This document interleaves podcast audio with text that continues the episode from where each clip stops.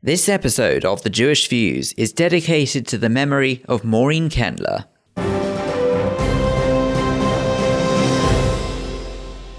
The Jewish Views on the multi school academy set to revolutionize the way Jewish education is taught.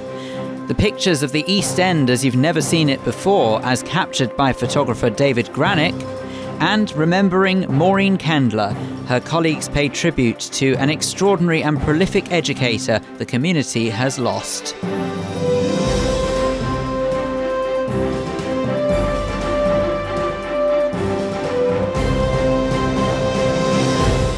But first, with a roundup of the Jewish news this week, I'm Vivian Krieger.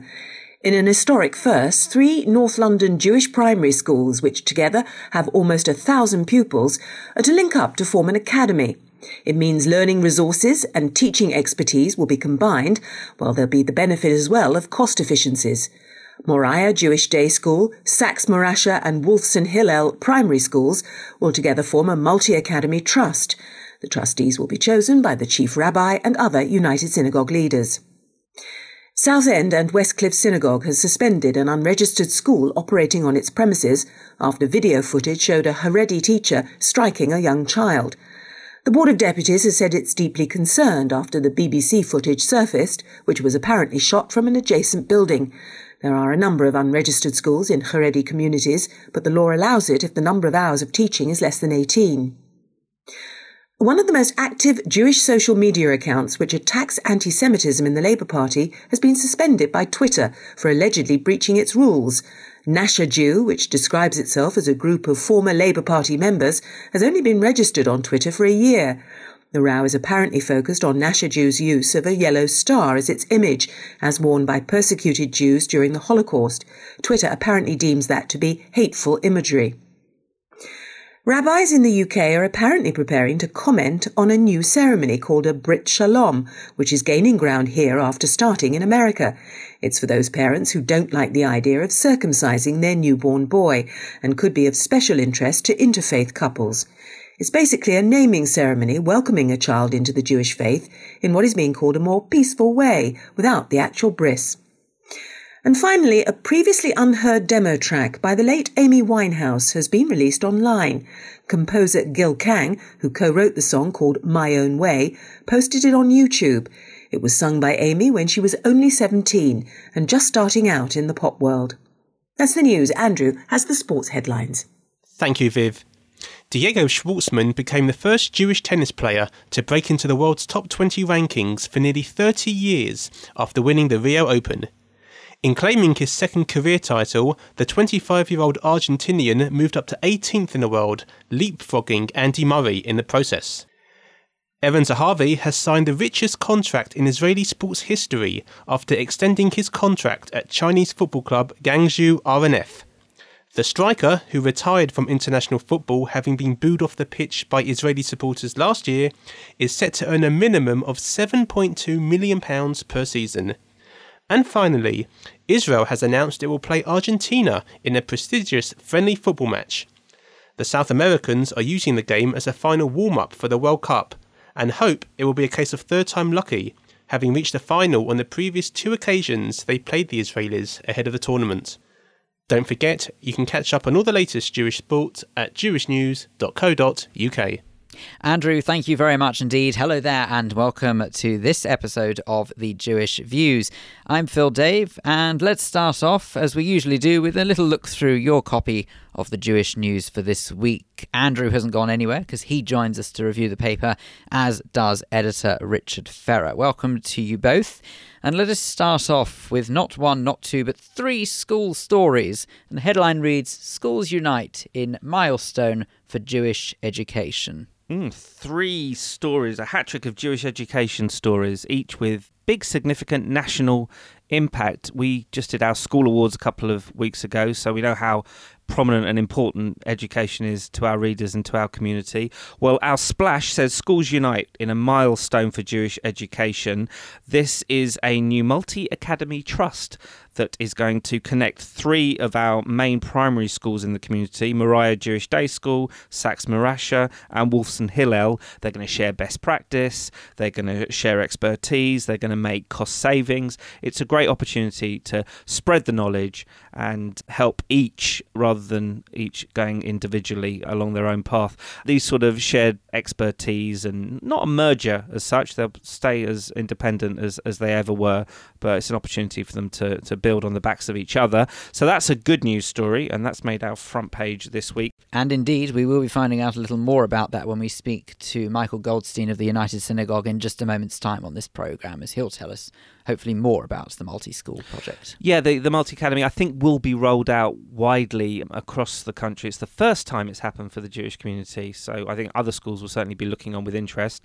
Bad news, and I think a lot of our listeners would have already heard about this the BBC had some recording of a unregistered school in Southend, Essex, and it has been suspended by its host synagogue after footage emerged of a Haredi teacher striking a pupil at the school.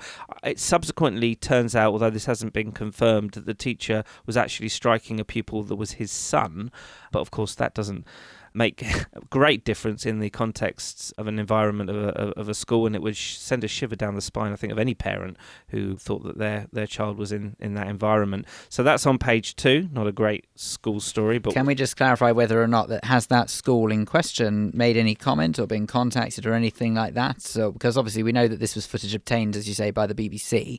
So I know that this is not necessarily Jewish news revealing it; we're just reporting it. But do we know if there's any comment that's been made by the no? school? The only question? comment from Um, Westcliff and Southend congregation is that they are going to take legal advice as to whether the BBC was snooping. So, in terms of privacy, they're a little bit upset. But the host synagogue has suspended it currently, and that's still pending. Okay, so we'll look into that as it carries on. And then there's a third school story. There is another negative story, and this is a bizarre one. There's an organisation called the National Association for Jewish Orthodox Schools. Now, this is above the, the United Synagogue, this is the, the strictly Orthodox. They are none too happy about uh, the current climate with Ofsted, school inspection, school standards, uh, insisting that secular studies are front and centre on the curriculum. So they put together this bizarre video basically attacking a lot of our community allies. Michael Gove is probably the main person that's come out quite badly on this. It's overlaid with the most bizarre, sinister music, very dramatic, that leaves you in no doubt as to their anger uh, at Mr. Gove and others. And, and it shows Mr. Gove talking about failing schools, increased inspections in Parliament, why Jewish schools need to be monitored, etc. Well, since then, this organisation has been suspended as well.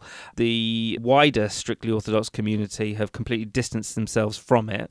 It seems to be a very ill thought out thing to have done, and they've alienated the people who they really should have been encouraging and promoting. It's a, a massive own goal in terms of strictly Orthodox education. So, three stories there, each important, each Jewish, but with a national impact too. Quite extraordinary. Okay, well, it's obviously a good and bad week for schools and for the news, but let's have a look at some of the other stories that are making the paper. And on page six, Twitter account's been suspended. That is to do with an account on Twitter that is key in trying to tackle alleged anti Semitism has been suspended. Why is this? Well, the account in question, Phil, is called Gnasher Jew. They describe itself as a group of Jewish ex Labour Party members, and they have now had their account banned over the yellow star which they use as their profile image. Now, this yellow star that we're all obviously oh so familiar with, it's obviously the star that was forced upon Jews through the Nazi era, and to have to wear that and to declare that they were Jewish, whether they liked to or not. This is because they've used that as a profile picture, and yet this worries me slightly because in times of Holocaust Memorial and other events such as that, I too have also used that as a profile picture, and it's for no other reason than just to highlight and remind people of the suffering that the Jewish community went through. It seems extraordinary that that has now been suspended, that account, if that's the reason why. Yeah, the, the Jude badge is perversely, it's a badge of pride. When I see it, it, it conjures up lots of emotions in my mind about that era and, and what people that were forced to wear that had to go through. This is an extraordinary story for quite a lot of reasons. Number one, these social media giants. You try reporting these anti Semitic accounts to these organizations, they will be slow moving at best. I mean, like dragging their feet through the snow trying to actually get them to change anything. But for some reason, they've l- latched onto Gnasher Jew and, and told Gnasher Jew, which is a pro Israel, anti anti Semitism watchdog site that does great work, that they have breached the rules by using the yellow Jude badge. So they've completely got the wrong end of the stick. And they've since apologised for locking the account, but Gnasher have changed their logo. It's now a, an image of a Kamaya, a Magen David necklace, a, a, very a very beautiful sign, but certainly one that they shouldn't have been made to have changed. And Twitter, as I said, got completely the wrong end of the stick. And when they finally reacted, they reacted to the wrong page. Well, at least they have sort of rectified it now, we hope, maybe. Let's have a look at some of the other news, shall we? Because we've got to try and squeeze a couple more in. Brit Shalom, page 10. This is the the Jewish parents that are cutting out the bris. Seems hmm. quite an extraordinary headline. It is. I mean, to be honest with you, the first time I'd even heard of this Bris Shalom thing was when I saw the page printed out yesterday. I thought, what? I really wasn't sure what this is. But apparently, this is a movement that started in the States and now it's coming over to the UK and parents are getting on board with it because they don't like the idea of circumcising their young boy at eight days old, which I understand. But now, instead of having that, they're now talking about having a naming ceremony instead, which is what this is. So, this is a bit rich coming from someone who's a Reformed Jew and obviously does bend the rules all the time. But in a nutshell, what they're saying is that they don't like the traditions that have gone on for thousands of years and now suddenly they've decided we're not going to do it. Well, I mean, no father, speaking as one an ambivalent father who had a daughter first and often thought uh, when I only had a daughter, wouldn't it be nice if I had two? Then I wouldn't have to actually make this dreadful decision. And that's what it is. It's a dreadful decision. I was ambivalent at best and suddenly decided over the course of the days after he was born that this was something I had to do. And I still don't understand my decision, but I, I had to do it. It was an emotional decision. No one wants to willingly cut off the little fella's little fella, but it, it happened. And this is an opportunity to do something that's just as spiritual but doesn't involve that physical practice. So, yeah, a bris shalom, a, a bris of peace, enables young Jewish boy to be welcomed into the community, but without having a part of him removed in a ceremony that, I mean, it's a medical practice that goes back 4,000 years now and binds us all together.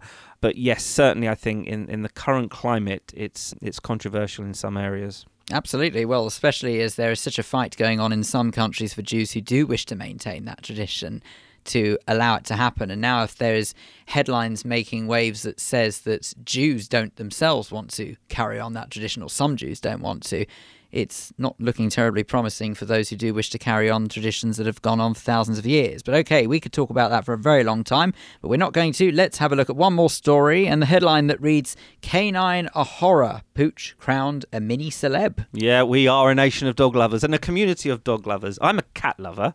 I have a Devon Rex, a pedigree, who could actually be entered into shows, but he's too lazy and he probably wouldn't win them. So, and also they're very expensive these cat shows. Anyway, I digress. Minnie is officially Dog of the Year in the Jewish community. JBD, Jewish Blind and Disabled, held a Petron competition recently where they asked readers and members of the public to write in and suggest why their dog should be crowned as such. And Minnie, who is appearing on page seven this week, standing on his hind legs. I should point out to her. Oh, actually, yeah, standing on its hind legs. I could probably tell. Actually, that's a that's definitely a lady. Bit of a giveaway. Um, a, a, beautiful one as, as well, uh, chosen by Ashley Blaker, the, the hilarious Jewish comedian, who said the winner was tough to pick, but we loved the way Minnie looked as she tried walking around on her hind legs. Indeed adorable, and you can enjoy the sight of uh, Minnie, the winner, on page seven. Okay, well, you can find out a little more about the Petron campaign as we featured it on this very programme a few weeks back. But I'm afraid that is all we've got time for for a look at the paper for this week. Thank you both very much indeed.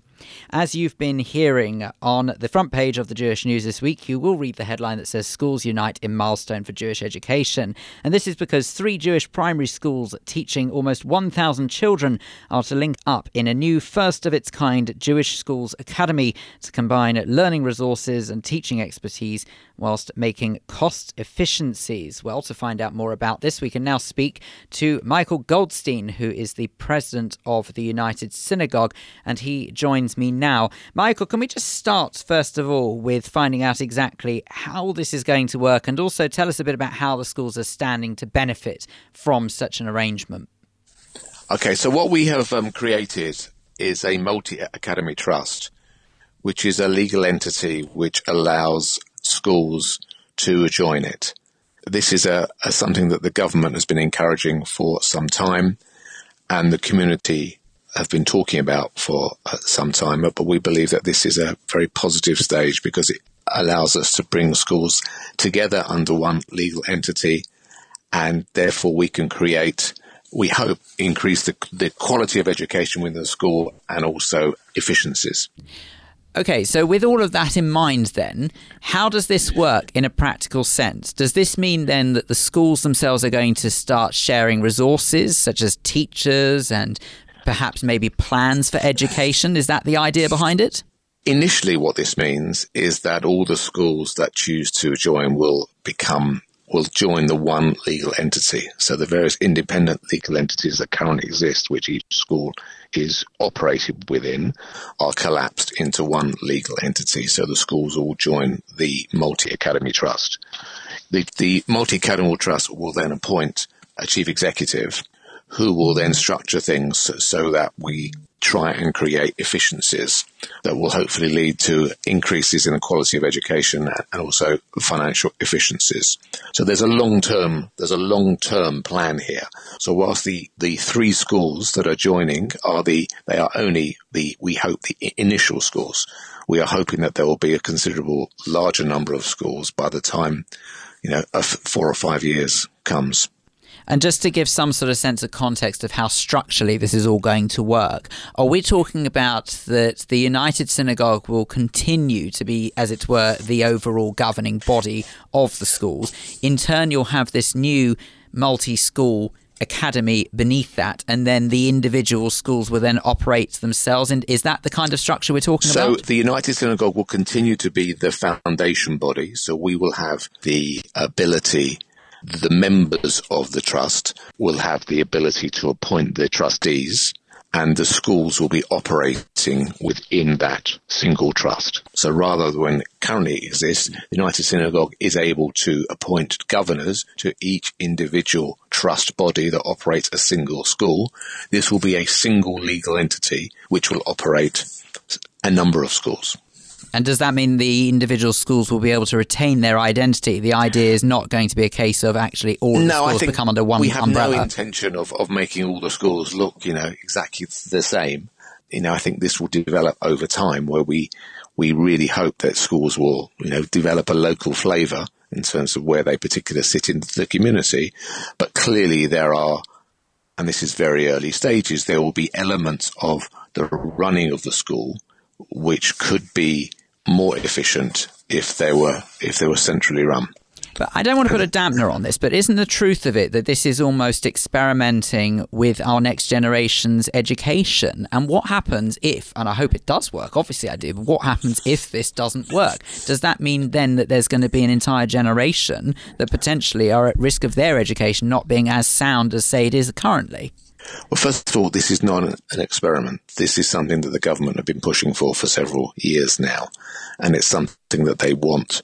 The ultimate aim from the government is that all schools will belong to a multi-academy trust. So this is not an experiment from a from a countrywide perspective, and there's a, a number of these exist in different forms. What we are doing is we're creating a central one that will cater to the uh, Central Orthodox community. So, would it be comparable to, say, the way the NHS works at the moment, where you have NHS trusts that ultimately operate under the auspices of the NHS UK? Then they have trusts that operate individual hospitals. No, there that. won't be local trusts. There won't be local trusts. There'll be local management boards that look after the local flavour of the school. Yes, but there will only be one legal entity. And as far as this coming to fruition is concerned, has this started already, or when are we looking at this actually beginning? We're looking at the first schools joining us from September. And just so the first three schools, Morasha, Moriah, and Wolfson Hillel, uh, the governing bodies have agreed to, to join the, the trust from September 18. And just to clarify as well, you did say that the scope is there for other schools to ultimately join this trust Absolutely. as well. This this is not this has not been created for the three schools. This has been created as a community wide thing that we hope a number of schools will join. And what's the long term plan? I mean, are we talking about ultimately there's only a certain number of schools that will be able to join this? Because obviously, the larger the beast, you know, the more uncontrollable it might be. Again, just trying to sort of gauge. I know this is very early days, but it's because well, we're it's talking about only a finite number of schools who will be eligible to join. It's clearly only the schools that are under the authority of the, the chief rabbi. But no, this is not something that is infinite. There is a finite number of schools who, who could join us. And this particular trust we're talking about, is this for primary level or will it be expanded to, say, the likes of JFS as well, more senior level? It will be open to both. It will be open to both primary and secondary schools. But obviously, the first three are only primary schools. And as the president of the United Synagogue, what exactly will your involvement be within this? Is it going to fall under your remit? Well, we are technically involved in the appointment of the trustees and clearly we will have an interest to ensure that it succeeds. So I don't quite yet know the day to day involvement that we will have. We're interested in supporting it in its early years, certainly, but we see this longer term as a single viable institution and talk about your hopes personally, because obviously I know that this is a bit pie in the sky, but obviously we are talking about the birth of something potentially quite amazing for the education system, especially in the Jewish community. What yeah. are your hopes and aspirations for this new regime, if I can call it that, to achieve? What do you want to see it achieve? Look, I think there's a number of things that it could achieve. I think if we look at the last 20 or so years and the, the huge number of schools that have been created in, in the community, I see this now as a maturing of the system as we can now really focus on really focus on quality of both secular and Jewish education. And then longer term, you know, as the community moves, we will see schools that will need to move from one location to another location.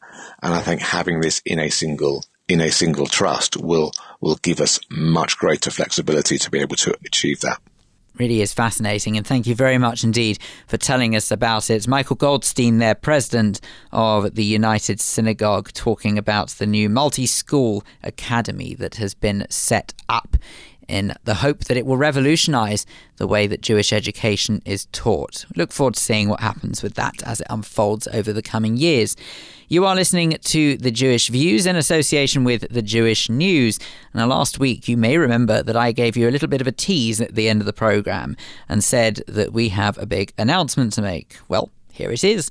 The big announcement is that come next week, The Jewish Views comes at you with a bit of a refreshed look don't worry, we're not really going anywhere. You'll still have the same great program with equally great content and also with the guests and stories that mean something to you. However, we are going to slightly change the way that we put the program together. With that in mind, it means that you might notice a bit of a difference. One of the biggest differences will be that we are going to be saying goodbye to our schmooze section but not to Clive Roslin or indeed to Tony, but instead it means that it will become part of the main programme. You'll see what I mean from next week onwards. Well, next week we're actually we've got a special program from Jewish Book Week, but the week after that you will exactly see what I am referring to. However, it does mean that today is technically speaking our last schmooze, and so for the last schmooze, Clive be here with Tony Honigberg, but also with me and a very special guest in the form of our producer Sue Greenberg. You've heard me thank her at the end of virtually every single program we've ever done, but have you ever heard from her? Well, you will do today. The four of us are going to be looking back at some of our favourite schmooze discussions. That's coming up a little later on in the programme. Plus, community editor Diana Toman will be speaking to Dr. Raphael Zarum and Dr. Tamra Wright about the life and work of the late Maureen Kendler, who sadly passed away last week. So her colleagues are going to be paying tribute to her. But first, when it comes to the East End of London, we all know the connection that Jews have to the East End and how, frankly, it probably wouldn't be the area that it is today had it not have been for the Jewish community that did once reside there. But new photographs have come to the surface, and they are the works of one David Granick. Now, David Granick passed away in the 80s, but he was a photographer, and yet another photographer by the name of Chris Dorley-Brown has stumbled across David's work and restored it so that everybody can enjoy the images that David captured. Arts editor Kate Fulton has been speaking to Chris to find out a little more about this, and she started by asking him to tell us how he first came across David Work. Well, I was invited about a year ago to look at a, some cardboard boxes in the Tower Hamlets archive, in the Borough Archive.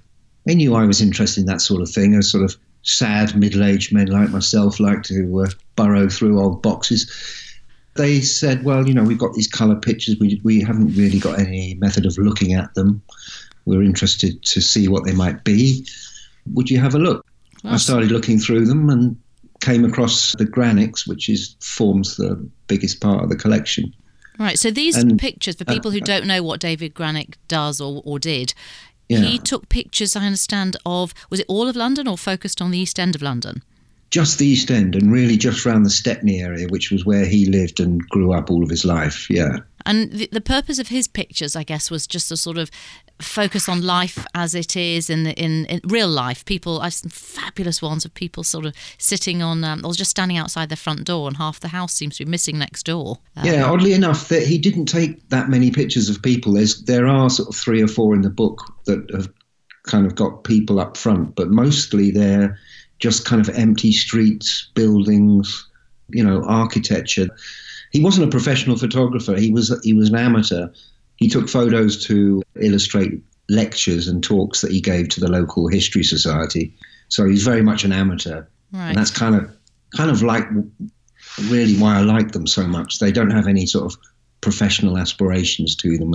They're interesting because of that. I like the amateurishness. Yeah. So, so you took these photos. You found, did you sort of choose a bunch of them and decide that you wanted to adapt them somehow? Yeah, there were about 2,000 of them. And as I went through them, I thought this would be an interesting time to look at these. You know, the East End's changing rapidly. You know, it's becoming almost unrecognizable. You go down a street, suddenly there's a building there that wasn't there last week. And it's it seems to be popular place to live. People like coming here now, and they didn't used to be rather scared of it in the old days because uh, they thought they might get duffed up by a docker or something. Stepney and around there used to be quite um it was quite um a sort of poor area. a lot of the East End wasn't that. I mean, it, there was there are always pockets of the East End where you know you had fine Georgian houses and obviously people who were maybe you know the captains' houses and Huguenots and there were a lot of really nice houses and still are down the East End. It's, it became associated with poverty because most of it was hmm. a very very Also- poor area. It People also used to coming in, getting off the off the boats. They were sort of it was the first port of arrival, and people stayed there and tried to get work in the docks. And there was lots of industries there which employed manual labour. So yeah, it, Yeah. there was a lot of poverty. and it was also very much a Jewish area. A lot of the Jews who were escaping from various things that during the uh, the Second World War, they went to Stepney and they did start out dressmaking and other things. Are the pictures of this sort of the commercial aspect? the Jewish history of the East End goes back way before the 20th century, as you know, but during the first half of the 20th century, it was you know, the Jewish community was kind of the dominant force of the East End culturally, I would say. Now, of course, you'd say the Bengali community would be the sort of the dominant cultural community down Yeah. there. Well, as we're, as we're uh, on Jewish radio, I'm going to ask you some of the what sort of Jewish pictures are there? What's what what life has been captured? Well, I, I, I think in a way maybe Granick was taking pictures of the absence of the, the Jewish community to a certain extent, that he was Jewish himself, and I think maybe he was feeling a bit melancholic about the way the East End had sort of descended into rather a bit of a wasteland at that time after the war. The docks were about to close, and it looked a bit desperate, a bit melancholic. I get the impression from the pictures that he was photographing the areas that he knew from childhood and associated with a happier time. And did you see any of the religious aspects, the more the synagogues or the the, the activities that used to go on around Brick Lane Market? Yeah, I mean, he did. He didn't photograph, you know, the Jewish community in close up, like like a lot of photographs uh, photographers have done over the years. You wouldn't be looking through the Granicks to get clues of ceremonies and traditions and intimate portraits of people like many other. I mean, I think that's what's good about them in the way is that they're taking a step back and showing really what the landscape was like. But very much from a Jewish perspective, I would say. Yeah, and they're also but, very much of a period piece. I mean, looking at them, yeah, the the, the 60s and 70s were fabulously captured. They really look. They almost look like studio sort of set up, like a mock-up at some point. Yes. Yeah, they do. They look a bit cinematic. And obviously, uh, colour photography or professional colour photography, professional standard colour photography was very rare in those days, even though we all had colour film in our cameras you know, our families for the holiday snaps and so forth. The professionals didn't used to use black and white because they could control it themselves and use dark. So these being in color, they're very unusual, and it makes you appreciate how different color photography is from black and white. Yeah, in the that colors sense, do look different, different. Mood. Have you have you adapted them in some way? Have you coloured them yourself or no, changed them?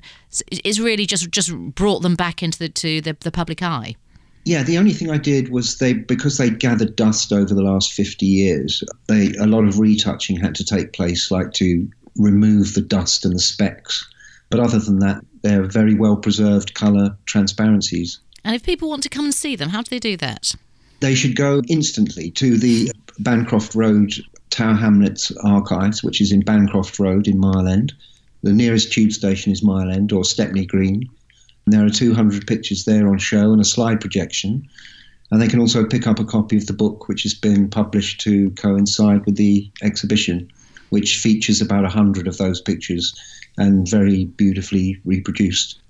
Should you get the opportunity to have a look at these images, I absolutely urge you to do so. They are really extraordinary. And as Kate was saying there, it is something out of a film set in some of them. But the images can be found if you go to a link that's on our website, jewishviews.co.uk. That was photographer Chris Dorley-Brown talking to arts editor Kate Fulton about the works that he has restored of the late David Granick to do with the East End of London.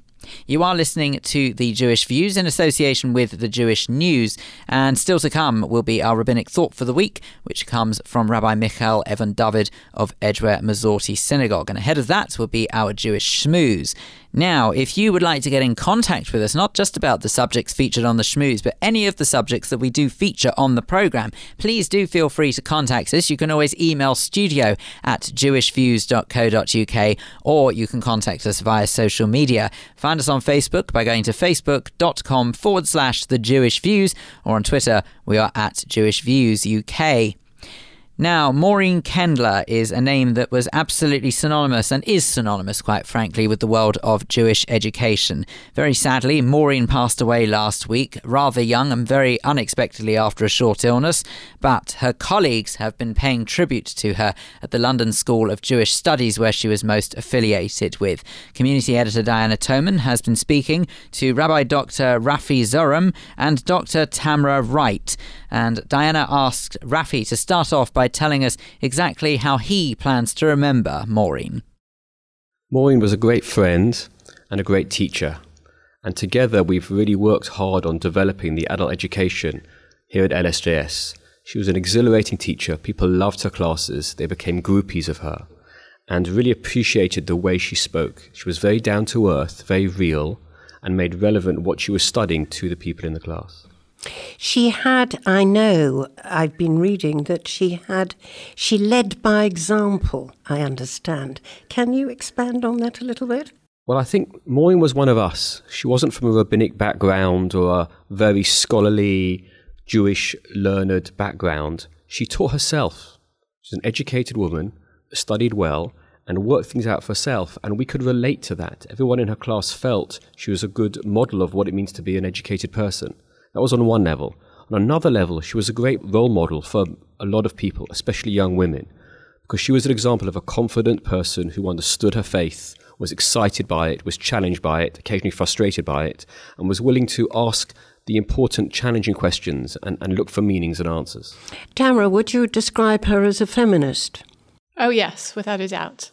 And what are your memories of her? And what do you think her legacy will be? My memories of Maureen are too many to enumerate. She was a friend and a colleague and a very inspiring person. She was also a lot of fun. And I think since you stopped working here full time, there's less laughter in the corridors. In terms of what her legacy will be, I like to think about it in two directions.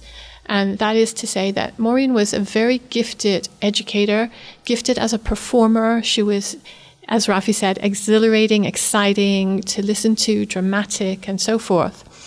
And she was also a really excellent mentor and teacher. So, a lot of times you can have lecturers who are a great wow experience to listen to, but people don't become empowered by that. But Maureen was also able to empower people through her teaching of specific courses and through her mentoring of other educators. And that was a very, very powerful combination. She had a multitude of skills, hasn't she? I mean, I've been reading that she she helped direct the people who put on Fiddler on the Roof at Chichester. She was a broadcaster for Pause for Thought on the BBC. She must have had a, a BBC voice. Would you describe her as that? Maureen definitely had a BBC voice. Did yes. she? Yes. Yes. And yes. she she had a great passionate love for literature, theatre, culture in general, and in her teaching of Jewish text, she was able to draw on all of that and bring it together with each text illuminating the other in a remarkable way. We do actually have a clip of Maureen when she lectured on Yiddish humour at JW3 towards the end of 2016. They do translate very well because a lot of it is about inflection or word order or a certain intonation going upwards at the end of the sentence, which, and a shrug of the shoulders. And a word, a Yiddish word like no, which has many, many meanings and is really, really hard to translate. How do you translate? I often write that in a text. I'm thinking, Yeah, what am I saying? Yes. But nu is a Yiddish word that is not translated into anything. But if you put nu, I mean, Barbra Streisand puts nu at the end of some of her more Jewish songs, and everybody knows what it means. But now you're going to ask me what it means. Um, it means, well, do we agree? Or, or come on then. come on then, or what next? So if you're saying, is X going to marry Y? No, like when's it going to happen? Or when are you going to get going? But it also means carry on the story. So a word like no. Would you say, Rafi, that humour was part of her makeup? Yeah, it was natural. It came out of the way she taught, and she brought humour out in the class. Often walking past her lecture room, you'd hear you know giggles of laughter and joy because she, she she brought things to life. She she saw a funny side to things, and I think sometimes when you see the funny side, it's because you also see the dark side of things. She could bring out the humour even in the most dark books of the Bible, the Book of Job, because she could see that you know there's a comical aspect to, to this life that we live, and and could laugh at anything. For example, she was a great uh, Holocaust educator about the Shoah, and even in then, she would find ways of understanding of, of meaning which would which would be more m- uh, meaningful, but sometimes would make people smile as well. And she managed to do that even with such serious subjects. Absolutely. You've op- presumably heard her, Tamra, on, on these various lectures that she gave. Were you able to hear them all?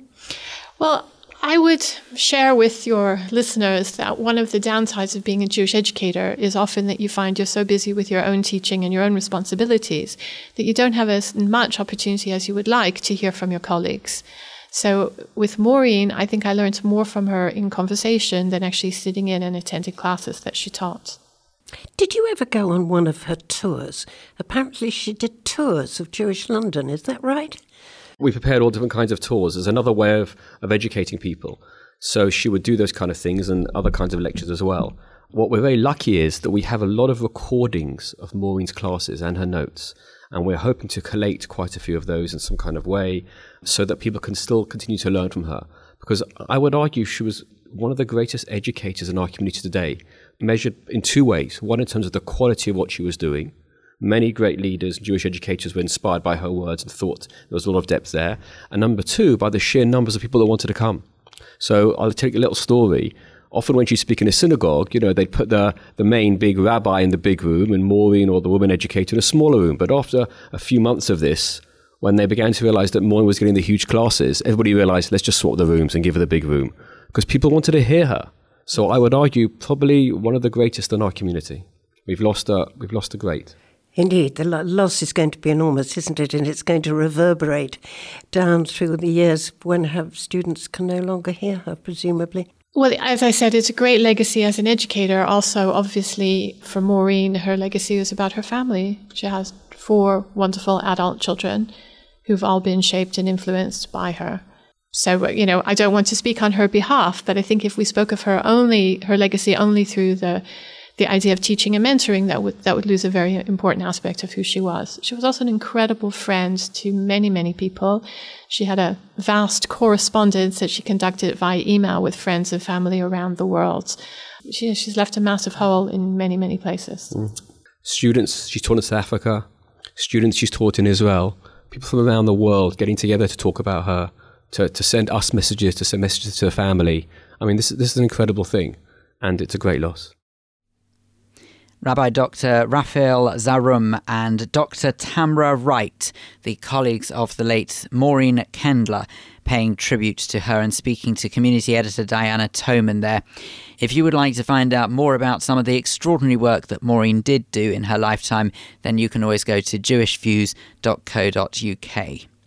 You are listening to the Jewish Views in association with the Jewish News, and this is the Jewish Schmooze, where ordinarily studio guests would join Clive Roslin to discuss matters that you've been hearing throughout the programme so far.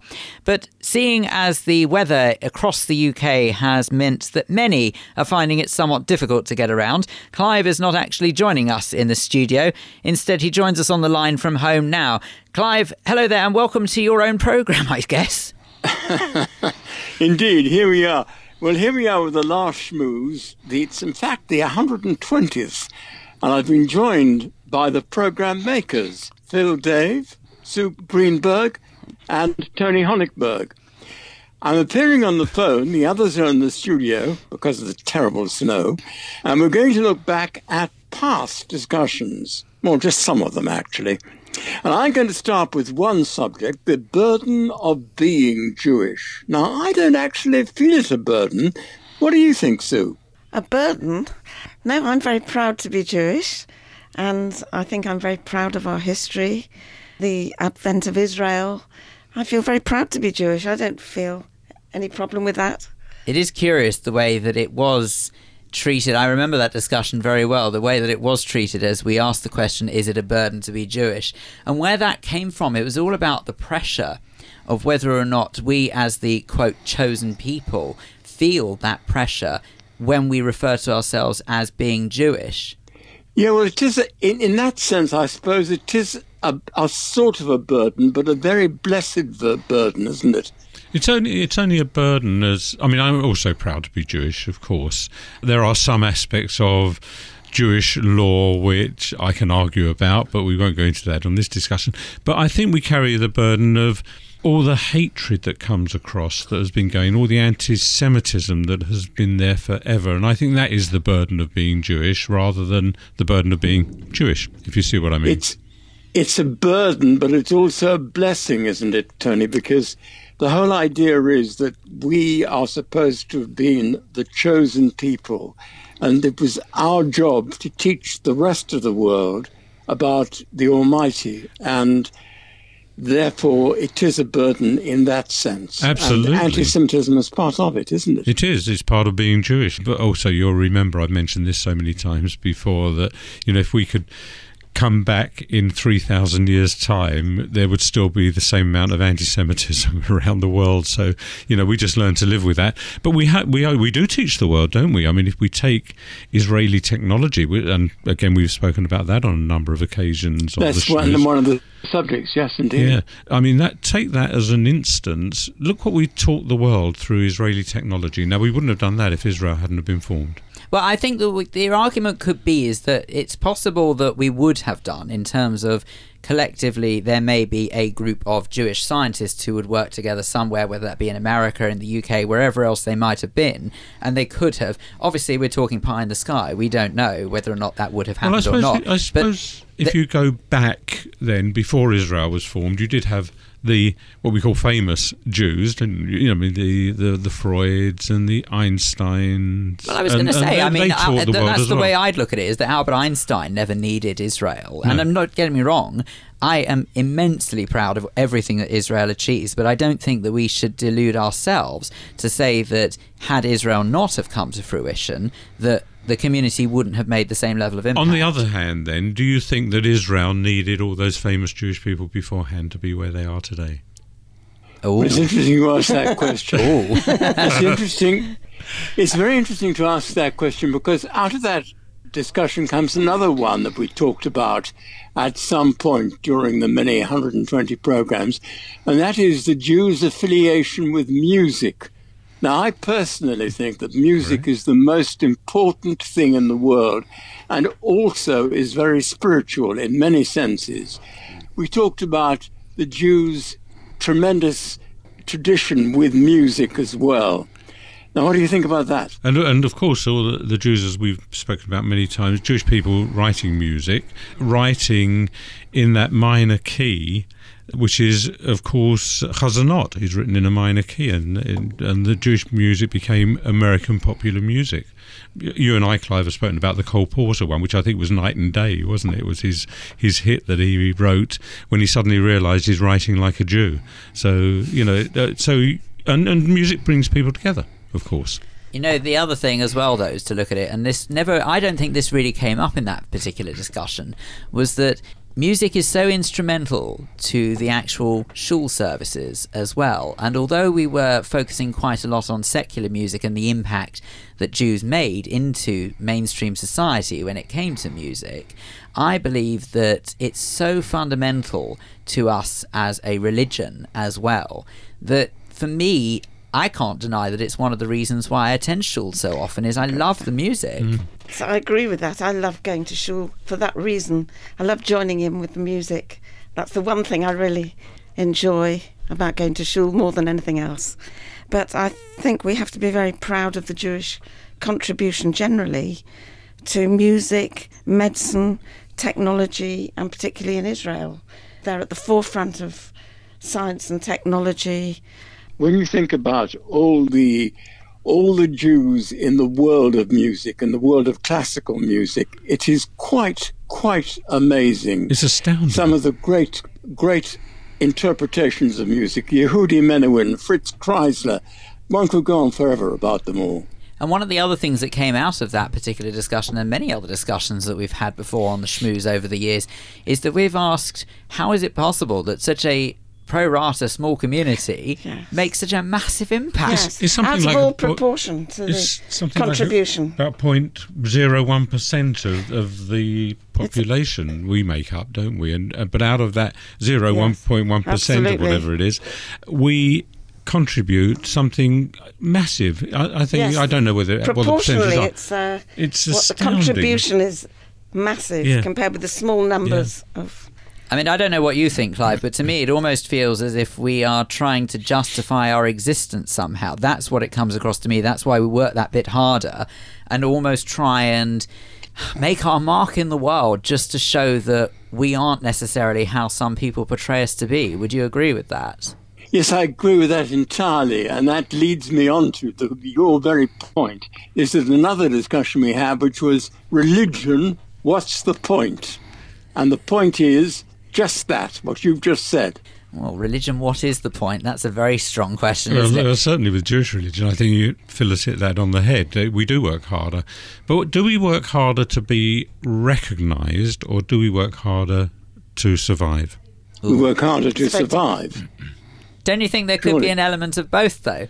It's almost a case of that we are so worried how other people are going to perceive us that equally at the same time we we work hard because we have a very strong work ethic. I think that it is inherent in all of us that we're always taught from the word go, work hard, earn your place in society. Yeah. You must make an impact. and we're people of the book, they say. Absolutely. So- So I, I think there could be an element of both the points that you raised there. I don't think it's just because we want to repair the world tikkun olam, which we're supposed to do, But I also believe that we are worried that if we don't do it, what are people going to make of us? And heaven forbid, a million times over, would we ever slip back to pre 1930s Germany? Again? Well, what do they make of us now? Whatever we've done, as I go back in a few minutes ago, whatever we've done, we still suffer anti-Semitism.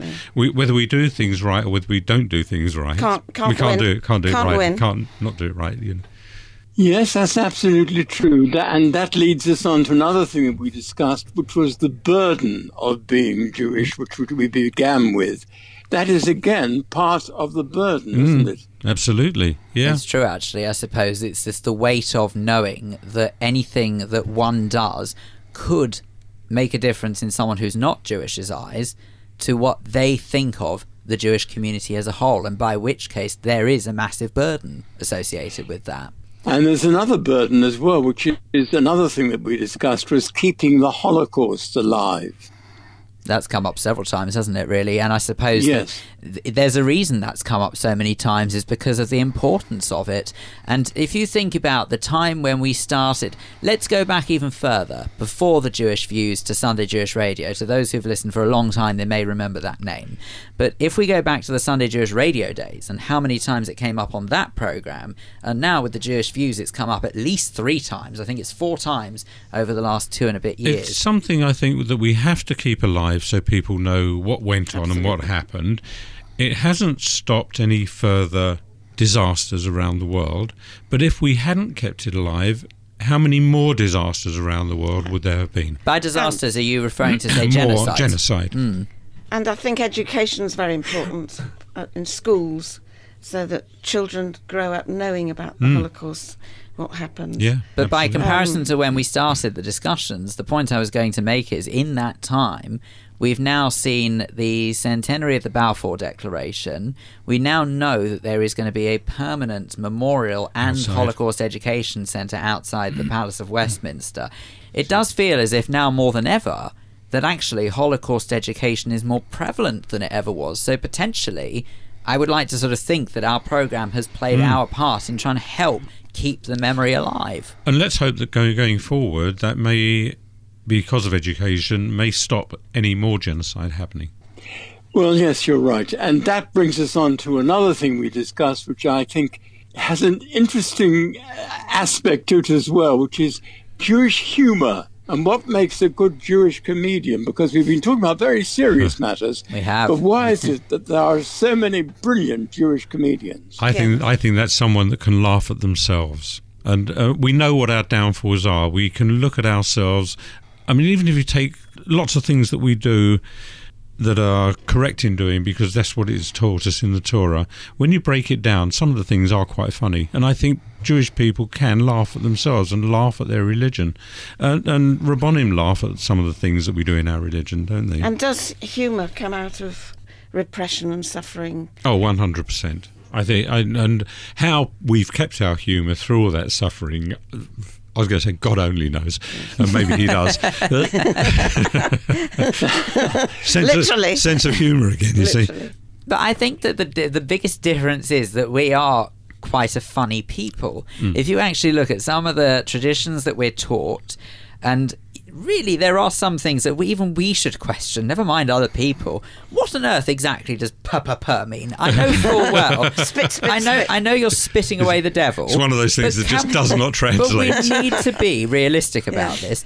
It to anyone else, it does sound slightly bonkers. Yeah. it's funny, but it is slightly peculiar as well. So we are just generally quite a funny, amusing. Well, we are, aren't we? And, and if you take lots of festivals, I mean, we've got Purim coming up this week, you know, and we're eating Haman's hat, aren't we? You know, Yeah. Oh, is that what Hamantash No, is? Or is it his ears? Hamantaschen is hi- His Haman's ears. ears. His ears. I heard, Literally. I heard two of the two sayings, you see. So, we're- so why are we eating Haman's ears? I don't know because he can't listen to this program. Not anymore. I think Hamantaschen is very overrated. Oh, I quite like it, but then Revolting. it's sweet. Yeah. Sorry, that's, think that's another discussion. It's horrible. There we go. We must have a sense of humour then, mustn't we? That's a very good point, I suppose, to which to bring this discussion to an end, or this final schmooze, which um, I've loved. I hope that you have all loved it. I'm Oh, sure you have, have. and I'm. Sh- I hope most of our, our listeners have as well. Yes, I'm of course, sad we'll to still, see it end. Well, Clive, can, can I just throw in at this stage here because it's very important to let people realise that just in case anyone hasn't heard all 120 schmoozes that have taken place on this programme, that you have been a part of at least 110 of them. There's very mm-hmm. rarely has there been a week that you've not shown utter loyalty and dedication to the schmooze, and there is absolutely no way it would have been the feature it is without you. So Hear, we hear. salute you, sir. Here, here, I, Clive. I think we also ought to say that, that although the schmooze is not going to be there, the programme, the Jewish Views, is still going to be there. Absolutely. It's just going to be in a different format. As is Clive. Clive, make no As mistake, we'll see you next Yes, week. You're not going I, I anywhere. Absolutely. Well, thank you very much indeed. And uh, I look forward to the next program, which will be still discussing all sorts of things, no doubt. Indeed, we will. But in true schmooze tradition, it is time now to conclude it with our rabbinic thought for the week. And this week it comes from Rabbi Michael Even-David from Edgware Masorti Synagogue. Purim is a very particular holiday. God's name is not mentioned anyway in the Megillah. Actually, the world of the Megillah looks very much like ours, where we don't see God openly acting in the world, where we can doubt his existence because we don't have any physical proof. In that case, why it is considered a religious holiday. The rabbis in the Talmud spoke about that. They gave to the Megillah a big religious importance. It is told in the Talmud of a discussion between the rabbis about the giving of the Torah at Sinai, when God was, of course, very much present. Rabbi Avdimi said, The Holy Blessed One overturned the mountain above the Israelites like a washtub, and said to them, If you accept the Torah, excellent, and if not, this will be your grave. It looks like the Torah was forced on us, against our will. So why should we follow it?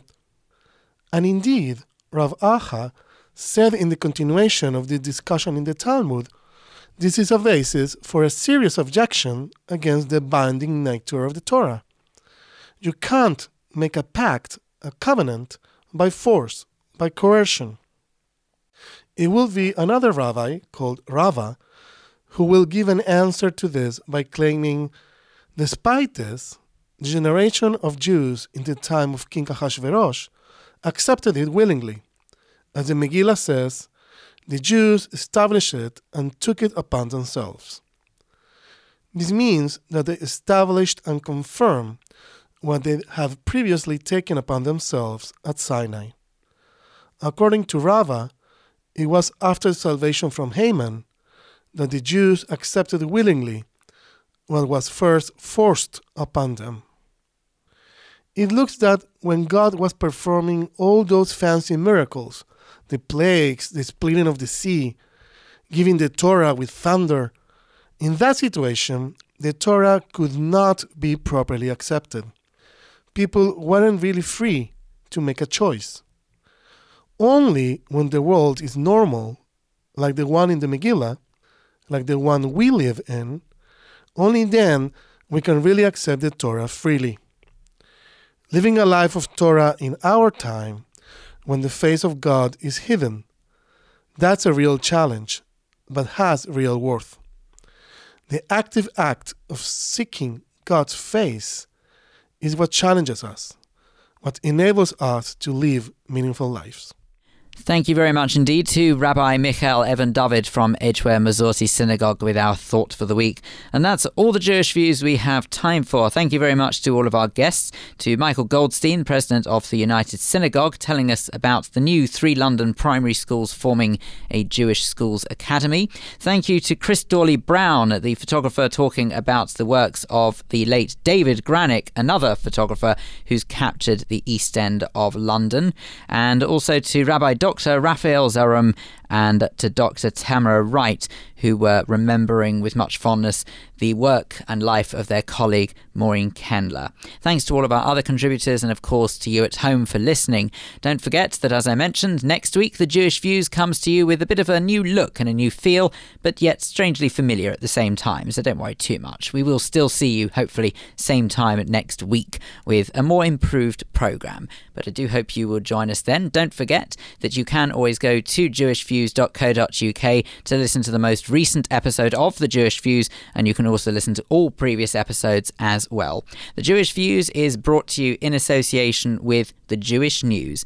I'm Phil Dave. Do make sure you join us next time here on The Jewish Views. Goodbye.